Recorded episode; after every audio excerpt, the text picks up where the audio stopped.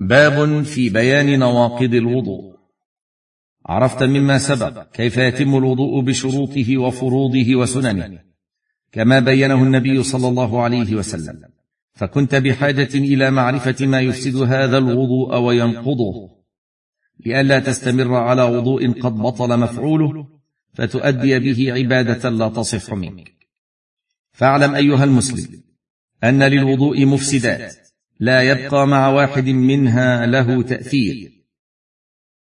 فيحتاج إلى استئنافه من جديد عند إرادته مزاولة عمل من الأعمال التي يشرع لها الوضوء. وهذه المفسدات تسمى نواقض وتسمى مبطلات. والمعنى واحد وهذه المفسدات أو النواقض أو المبطلات أمور عينها الشارع. وهي علل تؤثر في إخراج الوضوء عما هو المطلوب منه وهي إما أحداث تنقض الوضوء بنفسها كالبول والغائط وسائر الخارج من السبيلين وإما أسباب للأحداث بحيث إذا وقعت تكون مظنة لحدوث الأحداث كزوال العقل أو تغطيته بالنوم والإغماء والجنون فإن زائل العقل لا يحس بما يحصل منه. فأقيمت المظنة مقام الحدث. وإليك بيان ذلك بالتفصيل. واحد. الخارج من سبيل أي من مخرج البول والغائط. والخارج من السبيل إما أن يكون بولا أو منيا أو مذيا أو دم استحاضة أو غائطا أو ريحا. فإن كان الخارج بولا أو غائطا فهو ناخض للوضوء بالنص والإجماع. قال تعالى في موجبات الوضوء أو جاء احد منكم من الغائط وان كان منيا أو مذيا فهو ينقض الوضوء بدلالة الأحاديث الصحيحة وحكى الإجماع على ذلك ابن المنذر وغيره. وكذلك ينقض خروج دم الاستحاضة وهو دم فساد لا دم حيض لحديث فاطمة بنت أبي حبيش أنها كانت تستحاض فقال لها النبي صلى الله عليه وسلم فتوضئي وصلي فإنما هو دم عرق. رواه أبو داود والدار قطني. وقال إسناده كلهم ثقات. وكذلك ينقض الوضوء خروج الريح بدلالة الأحاديث الصحيحة وبالإجماع.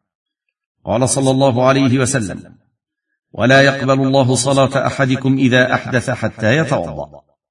وقال صلى الله عليه وسلم في من شك هل خرج منه ريح أو لا فلا ينصرف حتى يسمع صوتا أو يجد ريحا. وأما الخارج من البدن من غير السبيلين كالدم والقيء والرعاف فموضع خلاف بين أهل العلم. هل ينقض الوضوء أو لا ينقضه؟ على قولين. والراجح أنه لا ينقض. لكن لو توضأ خروجا من الخلاف لكان أحسن. اثنان. من النواقض زوال العقل أو تغطيته. وزوال العقل يكون بالجنون ونحوه. وتغطيته تكون بالنوم أو الإغماء ونحوهما. فمن زال عقله أو غطي بنوم ونحوه انتقض وضوءه. لأن ذلك مظنة خروج الحدث وهو لا يحس به. إلا يسير النوم. فإنه لا ينقض الوضوء لأن الصحابة رضي الله عنهم كان يصيبهم النعاس وهم ينتظرون الصلاة وإنما ينقضه النوم المستغرق جمعا بين الأدلة. ثلاثة من نواقض الوضوء أكل لحم الإبل سواء كان قليلا أو كثيرا لصحة الحديث فيها عن رسول الله صلى الله عليه وسلم وصراحته. قال الإمام أحمد رحمه الله فيه حديثان صحيحان عن رسول الله صلى الله عليه وسلم. وأما أكل اللحم من غير الإبل فلا ينقض الوضوء. وهناك أشياء قد اختلف العلماء فيها. هل تنقض الوضوء أو لا؟ وهي مس الذكر ومس المرأة بشهوة وتغسيل الميت والردة عن الإسلام. فمن العلماء من قال إن كل واحد من هذه الأشياء ينقض الوضوء. ومنهم من قال لا ينقض. والمسألة محل نظر واجتهاد. لكن لو توضأ من هذه الأشياء خروجا من الخلاف لكان أحسن. هذا وقد بقيت مسألة مهمة تتعلق بهذا الموضوع وهي من تيقن الطهارة ثم شك في حصول ناقض من نواقضها ماذا يفعل؟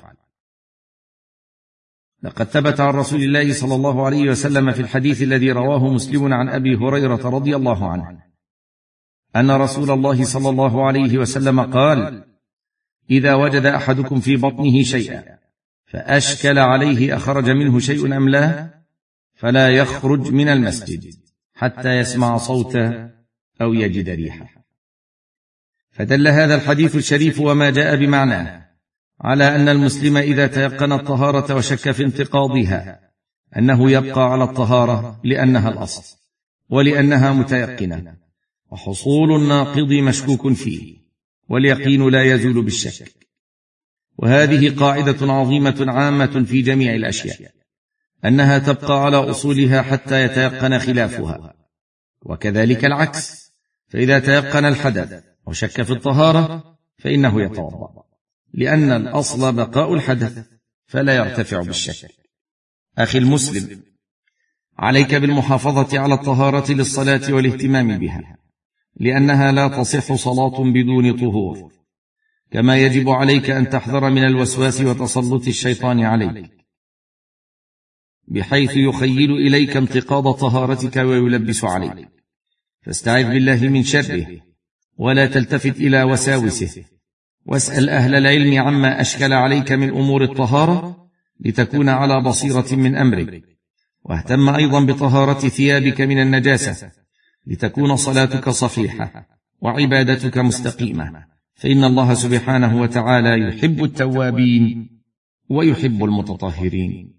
وفقنا الله جميعا للعلم النافع والعمل الصالح.